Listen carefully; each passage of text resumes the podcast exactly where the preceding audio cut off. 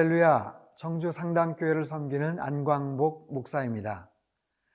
하나님의 말씀, 성경은 구원과 생명의 책입니다. 그런가 하면 성경은 죄의 모든 실상을 정말 낱낱이 우리에게 가르쳐 주고 알려주는 바로 그런 책입니다.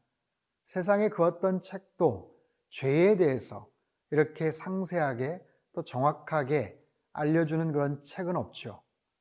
성경을 보면 죄의 그 출발과 기원이 어떠한지, 죄의 그 동기와 그 과정이 어떻게 전개되는지, 그 죄의 그 흉악한 내용들이 무엇인지, 또 죄로 인한 결과가 얼마나 비참하고 참혹한 것인지, 그런가 하면 그 죄를 없애기 위해서는 어떻게 해야 되는지 우리에게 참으로 정확하게 알려주고 있죠.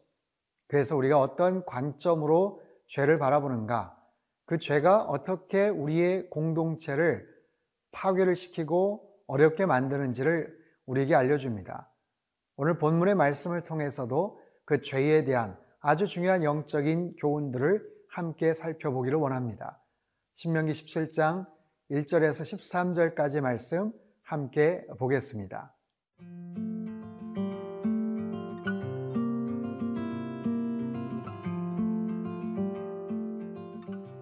신명기 17장 1절에서 13절 말씀입니다. 흠이나 악질이 있는 소와 양은 아무것도 내 하나님 여호와께 드리지 말지니 이는 내 하나님 여호와께 가증한 것이 됨이니라. 내 하나님 여호와께서 내게 주시는 어느 성중에서든지 너희 가운데 어떤 남자나 여자가 내 하나님 여호와의 목전에 악을 행하여 그 언약을 어기고 가서 다른 신들을 섬겨 그것에게 절하며 내가 명령하지 아니한 1월 성신에게 절한다 하자. 그것이 내게 알려짐으로 내가 듣거든 자세히 조사해 볼지니 만일 그 일과 말이 확실하여 이스라엘 중에 이런 가증한 일을 행함이 있으면 너는 그 악을 행한 남자나 여자를 내 성문으로 끌어내고 그 남자나 여자를 돌로 쳐 죽이되 죽일 자를 두 사람이나 세 사람의 증언으로 죽일 것이요. 한 사람의 증언으로는 죽이지 말 것이며 이런 자를 죽이기 위하여는 증인이 먼저 그에게 손을 댄 후에 뭇 백성이 손을 댈지니라. 너는 이와 같이 하여 너희 중에서 악을 제할지니라. 내 성중에서 서로 피를 흘렸거나 다투었거나 구타하였거나 서로 간에 고소하여 네가 판결하기 어려운 일이 생기거든 너는 일어나 내 하나님 여호와께서 택하실 곳으로 올라가서 레위 사람 제사장과 당시 재판장에게 나아가서 물으라. 그리하면 그들이 어떻게 판결할지를 네게 가르치리니 여호와께서 택하신 곳에서 그들이 네게 보이는 판결의 뜻대로 네가 행하되 그들이 네게 가르치는 대로 삼가 행할 것이니 곧 그들이 네게 가르치는 율법의 뜻대로 그들이 네게 말하는 판결대로 행할 것이요 그들이 네게 보이는 판결을 어겨 좌로나 우로나 치우치지 말 것이니라.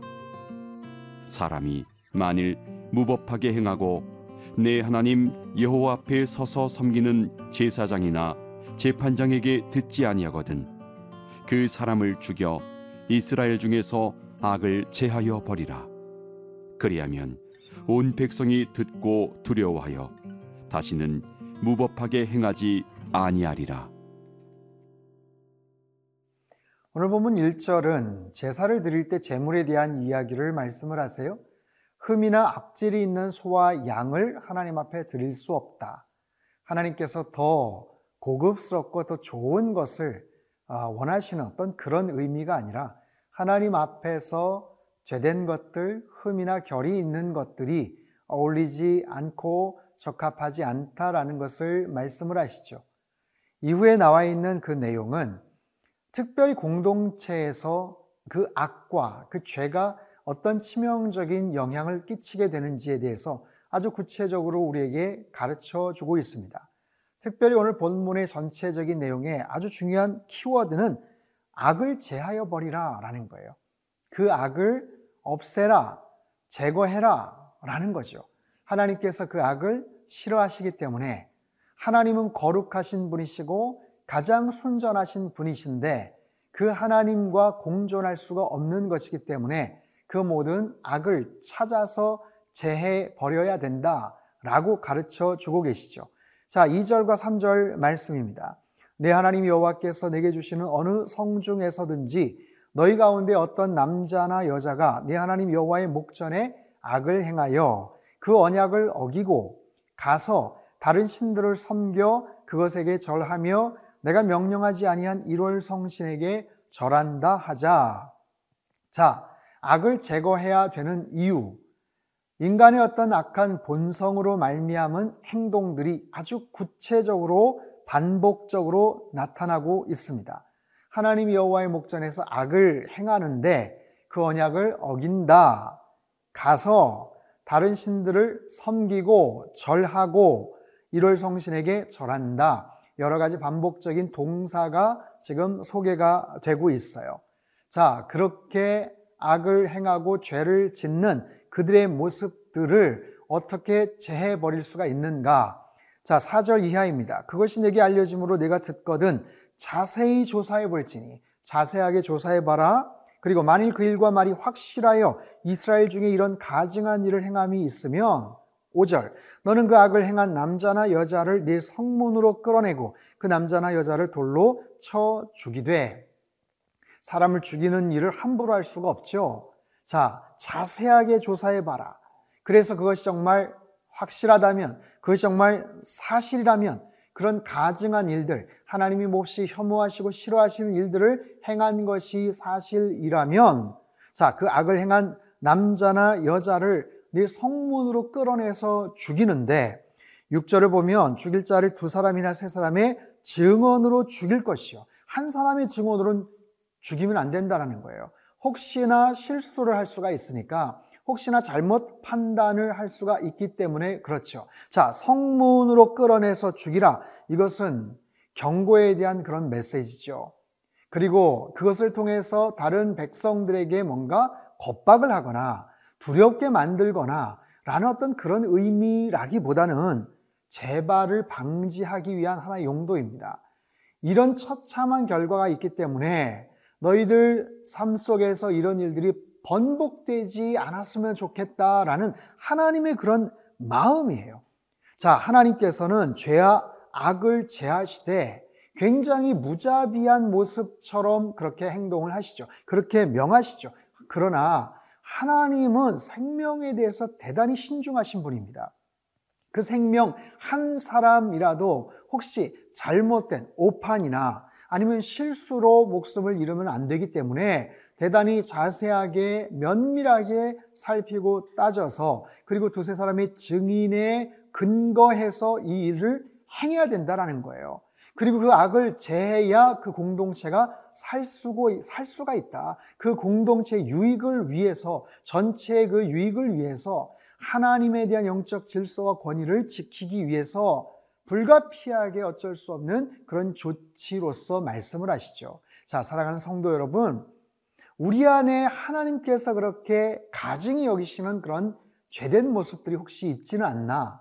나도 모르는 사이에 우리 삶 속에서 스며들어 있거나 유혹을 당하거나 아니면 촉발될 수 있는 그런 모습들이 혹시 있지는 않은지 한번 생각을 해볼 필요가 있습니다. 이 말씀을 통해서 다시 한번 하나님의 그 거룩하신 그 성품과 그 온전하신 그 눈앞에 우리가 하나님께서 인정하시고 기뻐하실 만한 그런 모습으로 살아갈 수 있는 것, 그렇게 우리에게 주신 그 공동체를 잘 가꾸어 만들어 갈 수 있는 그런 삶의 모습들이 다 되실 수 있게 되기를 축복합니다.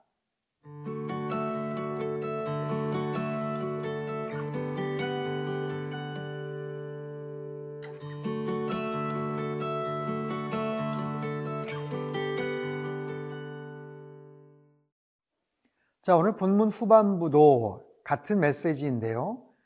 함께 살아가는 공동체 가운데서 어려운 일들이 발생을 합니다. 지금은 광야 생활을 하지만 장차 들어가서 거주하게 될 가나안 땅에 들어가면 자기네들이 처한 그리고 자기네들이 소유한 그런 여러 가지 복잡 미묘한 그런 과정 가운데서 발생할 수 있는 여러 가지 문제들, 그런 어려움들, 갈등들이 있더라라는 거예요. 그런데 그것을 명확하게 그리고 아주 공정하게 판단하기가 굉장히 어려울 수도 있는 그런 부분들이 있죠. 그럴 때는 어떻게 하는가? 거기에 대한 영적인 권위와 질서를 가지고 이 공동체를 잘 이루어 가야 되는데, 자, 8절서부터 후반부 내용까지 보면 판결이라는 단어가 계속해서 반복이 됩니다. 8절 중간에 내가 판결하기 어려운 일이 생기거든 너는 일어나 내 하나님 여호와께서 택하실 곳으로 올라가서 여기서 택하실 곳이라는 것은 중앙 성소를 말합니다. 중앙 성소의 재판장, 재판장에게 가서 그 여러 가지 의제들을 요청을 하는 거죠. 판결을 내달라는 거죠. 이것이 나중에 후에는 사내들인 공의회, 신약 성경에 보면 나오지 않습니까? 71명으로 구성된 입법, 사법, 행정의 총 리더 역할을 했었던 그 사람들, 그 사람들에게 찾아가서 이 어려운 판결들, 애매한 판결들, 9절 레위 사람 제사장과 당시 재판장에게 나아가서 물으라 그리하면 그들이 어떻게 판결할지를 내게 가르치게 될 것이다. 자, 계속해서 나와요. 10절 여호와께서 택하신 곳에서 그들이 내게 보이는 판결의 뜻대로 내가 행하되 그들이 내게 가르치는 대로 삼가 행할 것이니 애매하고 미묘한 그런 갈등과 이슈가 있을 때 재판장 역할을 했었던 제사장들 재판장에 가서 물어보면 그들이 가르쳐 줄 것이다. 그들이 답을 말해 줄 것이다. 자, 그러면 그들은 어떻게 할수 있을까요? 자, 그들은요, 하나님의 말씀에 근거해서 판결을 내리게 될 거예요. 여기서의 10절 그 판결의 뜻, 이것은 핫다바르라는 건데, 하나님의 말씀이라는 그런 의미를 갖고 있어요. 판결을 내리되 하나님의 말씀에 근거해서, 하나님의 그 뜻에 근거해서 그들이 기준을 삼고 판단을 하겠죠. 그렇다면 거기에 따라서 내린 판단, 그 판결에 순복해야 된다라는 거예요. 그런데 그렇게 내린 그 판결의 결과들을 만약에 순복하지 않으면 그것을 무시하게 되면 어떻게 되는가? 12절 이하의 말씀입니다. 사람이 만일 무법하게 행하고 네 하나님 여호와 앞에 서서 섬기는 제사장이나 재판장에게 듣지 아니하거든 그 사람을 죽여 이스라엘 중에서 악을 제하여 버리라. 그리하면 온 백성이 듣고 두려워하여 다시는 무법하게 행하지 아니하리라. 자 여기서 무법이라는 단어가 굉장히 특이하죠. 뭐 무법자 그런 의미가 아니라 거만한 사람, 오만한 사람, 거기에 내린 영적 권위에 불순종하는 사람, 순복하지 않는 그런 사람을 의미합니다. 하나님 여호와 앞에 서서 섬기는 그 제사장이나 재판관들의 말을 듣지 않으면 죽이라라는 거예요. 와, 어떻게 이럴 수가 있을까 싶죠. 근데 거기서 재판장들의 말은 곧 하나님의 말씀이죠. 하나님의 말씀에 근거한 그런 내용, 강력한 신본 중심적인 그런 사회임을 우리가 알 수 있어요. 그 중앙 성소에서 그들이 내린 결정, 그만큼 막중한 책임감과 사명감을 갖고 그들은 행동을 해야 되겠죠. 이것을 하는 이유는 뭡니까? 공동체를 지키는 거예요.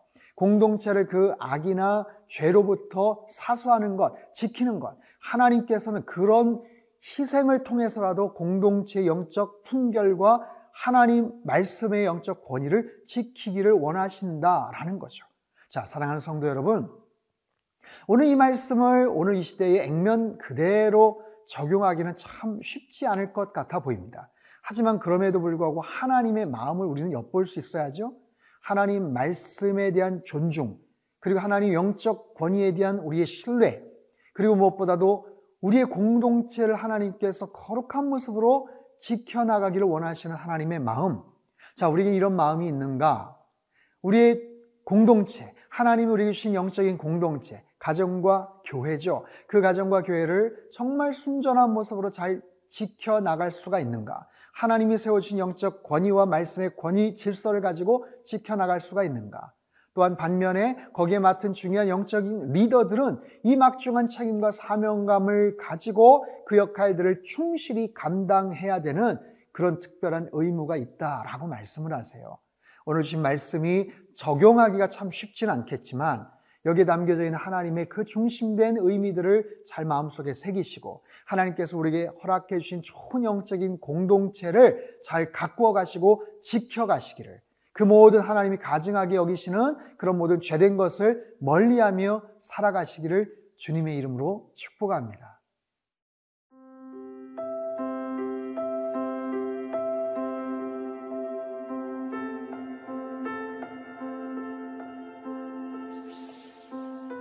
하나님께서 죄와 악을 얼마나 가증하게 여기시는지를 깨닫게 하여 주옵소서. 죄로 인해서 모든 관계들이 파괴되고 인간들이 얼마나 불행하게 살아가고 있는지 볼 줄 아는 영적 안목이 있기를 원합니다. 인간의 기준이 아닌 하나님의 기준으로 보게 하시고 세상적인 가치관이 아니라 성경적 세계관을 가지고 이 땅을 살아가도록 축복하여 주옵소서. 존귀하신 예수님의 이름으로 기도합나이다. 아멘.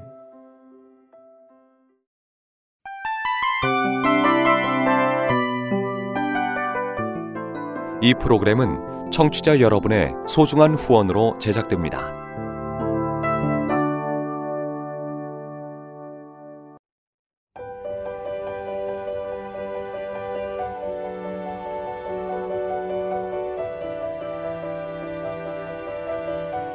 세상에는 수많은 교회들이 있지만 더 깊이 있는 말씀 강해를 찾기 위해 크기로만 교회를 선정하지 않습니다. 보다 좋은 영적 콘텐츠를 더 많이 나누기 위해 방송비를 받지 않습니다. 1년 365일 복음만 전하고 싶어서 우리는 광고를 하지 않습니다. 온누리의 복음을 땅끝까지 CGN TV와 함께 땅끝 성교사가 되주세요